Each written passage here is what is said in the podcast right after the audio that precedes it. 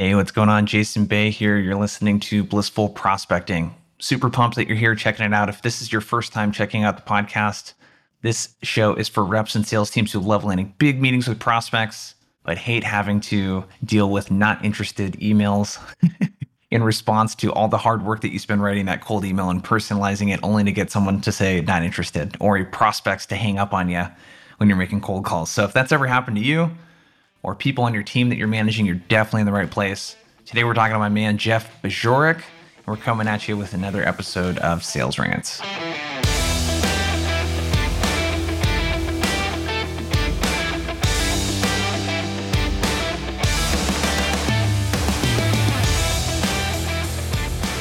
So, we've been doing these uh, sales rants for a while, my friend Jeff and I. And one of the things that we do is we end up blocking off an hour for you know these quote unquote sales rants and sometimes we'll we only get to one or two rants because we're catching up on so much other stuff. So the sort of backstory into how i met jeff was you know a couple years ago it was in 2018 at a conference. It was in austin actually when i was living there the sales success summit which i highly recommend checking out. Scott ingram runs it's a great conference and I had known of his work, and I think he had seen me around him. We just sort of said hi to each other and started talking. And you know, I asked him, "Hey, Jeff, do you have this you know challenge that I have where you don't really know other sales coaches, trainers, people like us that do what we do?" And he's like, "Well, no, Jason, I don't actually." and uh, we were talking about we uh, both know Jeffrey Gitomer. I'm not besties with him, but by any means, but I've been on their podcast a couple times and gotten to interact with him. Wrote a book called The Little Red Book of Selling, the very first sales book I read. So we kind of talked about that a little bit, and we've been very good friends since then. He's introduced me to a ton of people, which I'm extremely grateful for. So every time we talk, I guess the point I was going to bring up here is we got two rants coming at you. Normally we'd have four, but uh, yeah, we spent like 45 minutes talking about other stuff.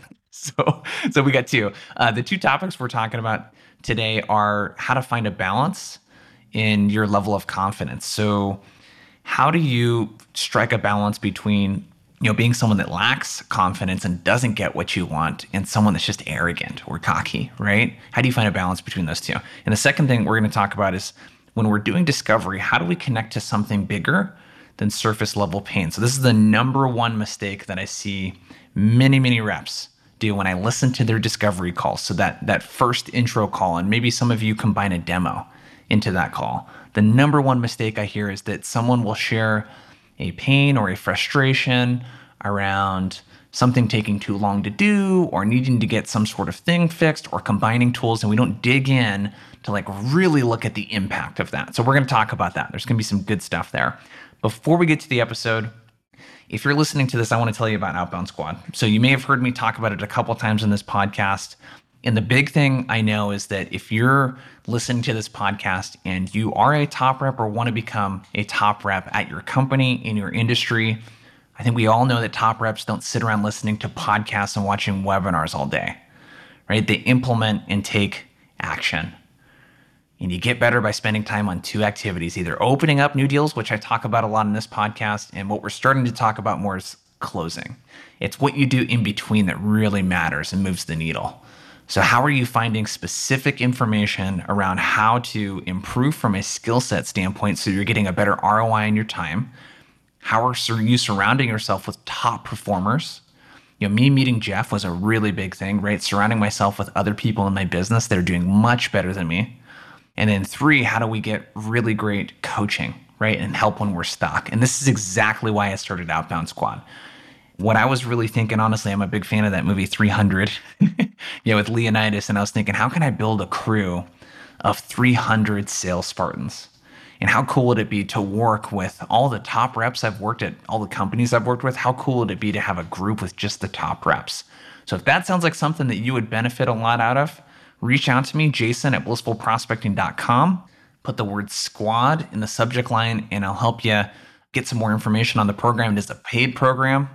It's not easy to get into. There's an application process. We only want the best, but we got reps in there scheduling one out of every three cold calls they connect on with for a meeting. We have reps with double digit reply rates.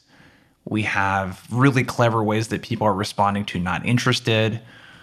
Or I have a provider, and then turning that around and getting a meeting. And we feature some really cool, badass guest trainers, folks like Nick Cegelski, who's been on the podcast, Megan Mishiak, who's been on the podcast. Um, so, yeah, we talk about prospecting and outbound, we talk about closing, and we talk about how to develop yourself in your career. So, if you're up for the challenge, email me, jason at blissfulprospecting.com, put squad in the subject line, and I'll get some more info over to you. All right, let's get to the sales rant.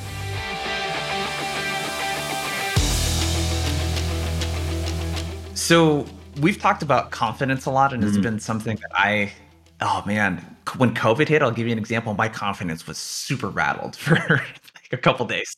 You too? yeah. And I've gone through different kind of levels, and what I think of confidence and how I think about it and myself has kind of morphed uh, in the last year and a half. But what are your thoughts on confidence? Is do you think we should have a balance of being really humble and then being overconfident and you got to land somewhere in the middle. Like how how should we think about this as sellers? What's your take? It's really hard to balance something like that because there are sometimes you really need to be an extremely confident right? You, you can't afford to walk into a prospect or, or, to a discovery call or particularly like a finals presentation and just be like well I don't know if you know. We'll see if it works. Like you've got to be on it because yeah. look, bees, dogs, and customers can smell fear, and if you're not there, then you're going to have a real hard. I mean, if if you're not fully confident, you're going to have a really t- a hard time delivering what you need to deliver. And if anybody listening or watching right now like got the Jerry Maguire reference that I threw in there that might actually be older than most people watching this, then kudos to you, you win a prize.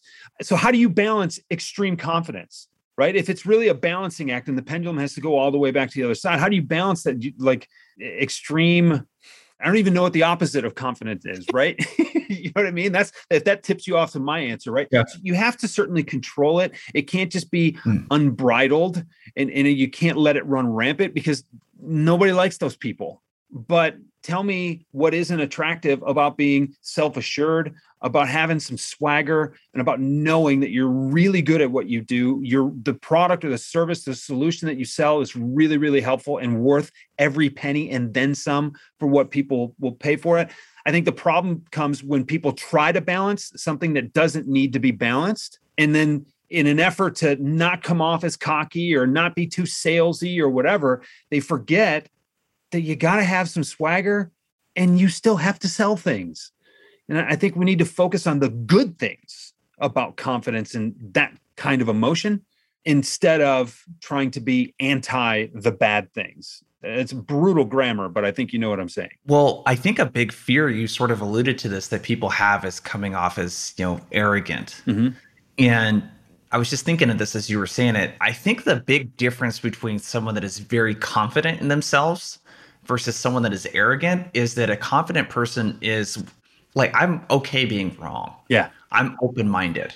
You know, I can come in and really be self-assured about something, you know, cuz my wife Sarah and I sometimes we get into arguments too where it's I borderline on the on arrogance when I am so sure about something and I end up being wrong about it. Right.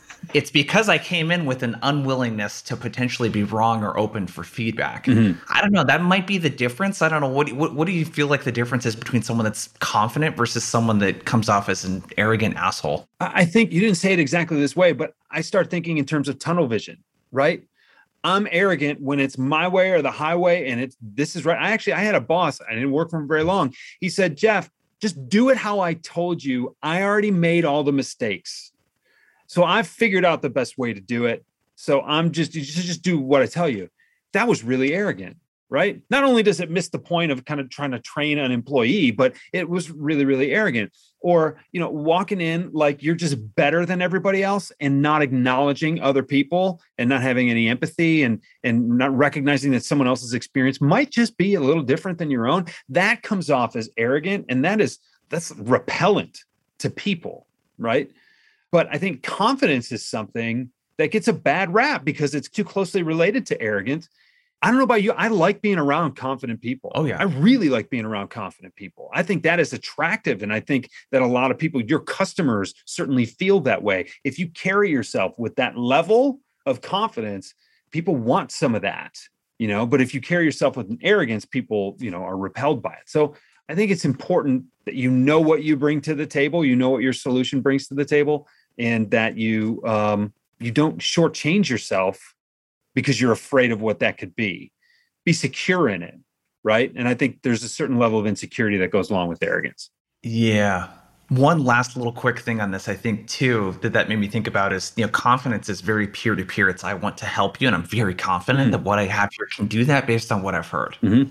Versus arrogance is almost trying to establish some level of authority or dominance over the other person. Where your your ex boss, for example, it's I've already figured this out. There's nothing, Jeff, that you could possibly do that's better than what I've done. Right. That's just complete arrogance and idiocracy.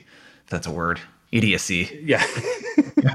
idiocy is a movie. Idiot, or, sorry, idiocy is a word. Idiocracy was a movie. That's where you're. Um, cool. So look, we know that a lot of people sell things that help their customers, their prospects with certain pains that they have.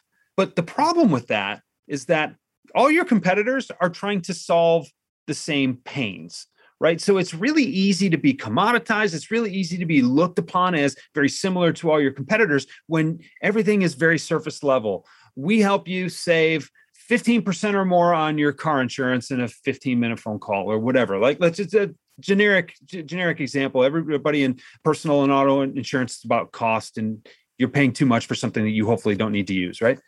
But I think it's a great salesperson, a real true professional who can help their prospects connect on a higher level than just that surface level pain. You and I chatted a little bit before we pressed record here today.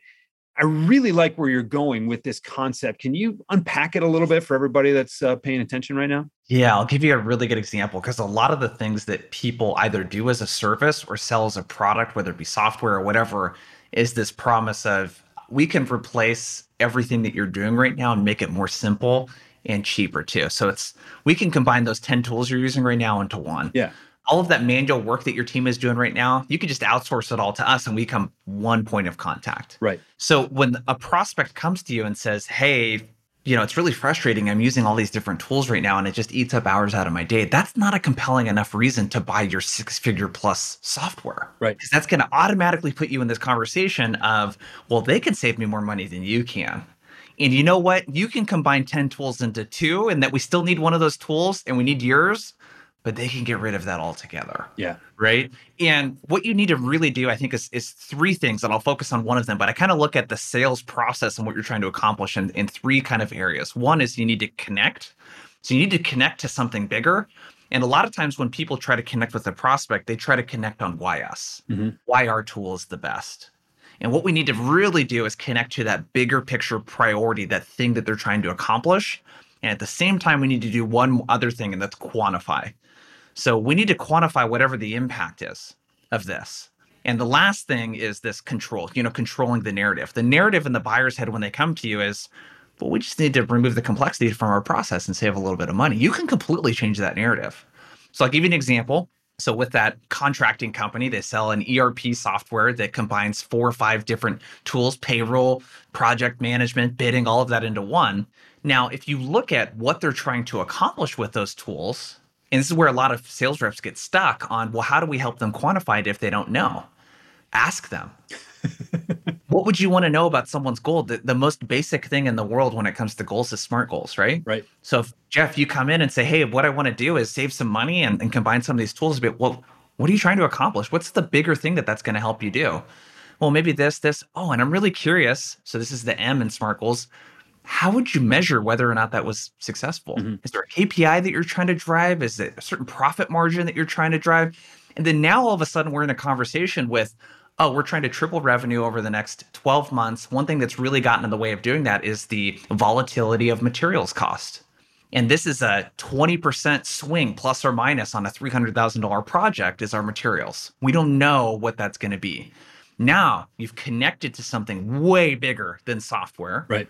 You're able to quantify it now because now I can go into those things. I know what that fluctuation in prices on materials.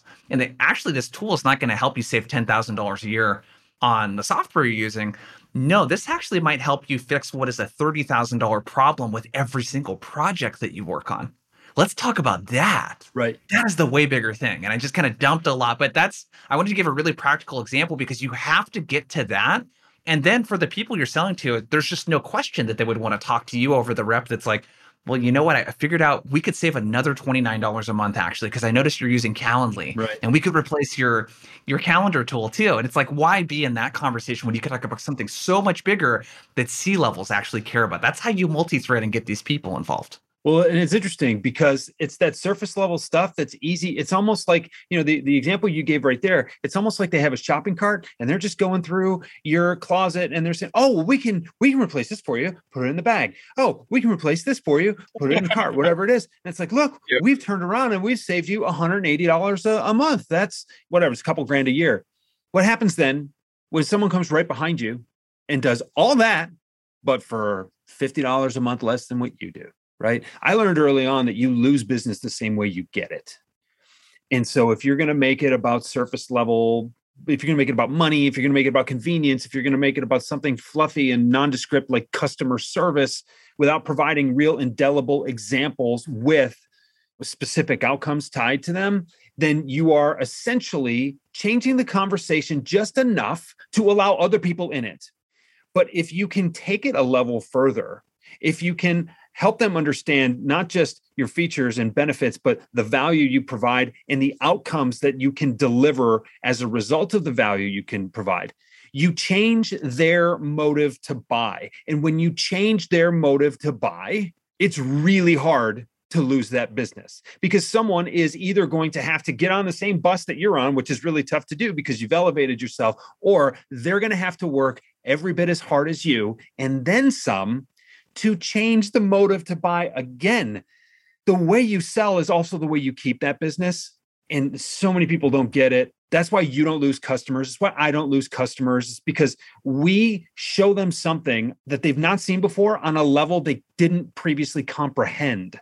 And it's a completely different approach from the beginning.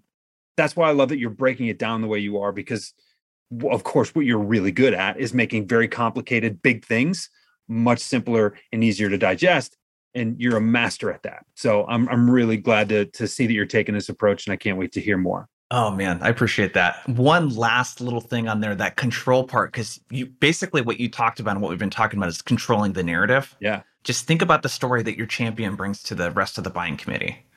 Whose story is more compelling? You know, I talked to this guy Jeff, and he figured out that we're overspending on software by about four hundred dollars a month, and we've switched over. We can save forty eight hundred bucks. Well, I talked to this other guy, Jason. He actually showed me how this can help manage the variable cost in our materials. That is plus or minus thirty thousand dollars on every project. And I think if we were only able to even redeem like a quarter of that, we looked at it, and I, I'm pretty confident we could probably save several hundred thousand dollars every quarter by having a system that would help us. That's a very different story. Mm-hmm. So you've got to help control the narrative that your champion, work with them to tell the more compelling story because that's what's going to get the C level folks to sign off on something and make change. Changing tools and making a person's life easier or a few people's lives that's not enough to create enough change to you know spend hundreds of thousands of dollars on something. Right. The learning curve is more costly than the amount you're going to save them at that point go with the the bigger plan. You're you're talking about fundamentally changing an organization versus can I save you 15% on your car insurance, right? Like that's that's a huge huge deal. That was a fun one. The thing that for me that's really big right now, that confidence piece that we talked about and Anthony Iannarino, if you haven't checked out his stuff, I, I highly recommend checking out his stuff. It's thesalesblog.com. He's got three best selling books one, The Only Sales Guide You'll Ever Need, The Art of Closing, and the other one is called Eat Their Lunch. It's about competitive displacement and how to win business away from your competitors, which is really cool. But he's really who, for me, from a confidence standpoint, really talked just in conversations that we've had about this. And hey, you're better off being a little bit overconfident, is what he told me. and I was like, okay. you know, uh, that seemed to really, could really click with me. And for me, the confidence thing was how do we get from, you know, an 80, 85, 90% to an A plus? How do we get that last 5, 10, 15% confidence wise? Because I really believe that's where 80% of your results are going to come from. Is if you can get that last little bit of confidence. and really punch past any insecurity that you have around whatever makes you uncomfortable. So appreciate you tuning in today. Would love if you subscribe and leave a review on the podcast. Helps grow the show, get it in front of more people like you, and also uh, keeps this thing going. We do it for free. So I would really appreciate that. And uh, we'll see you next episode.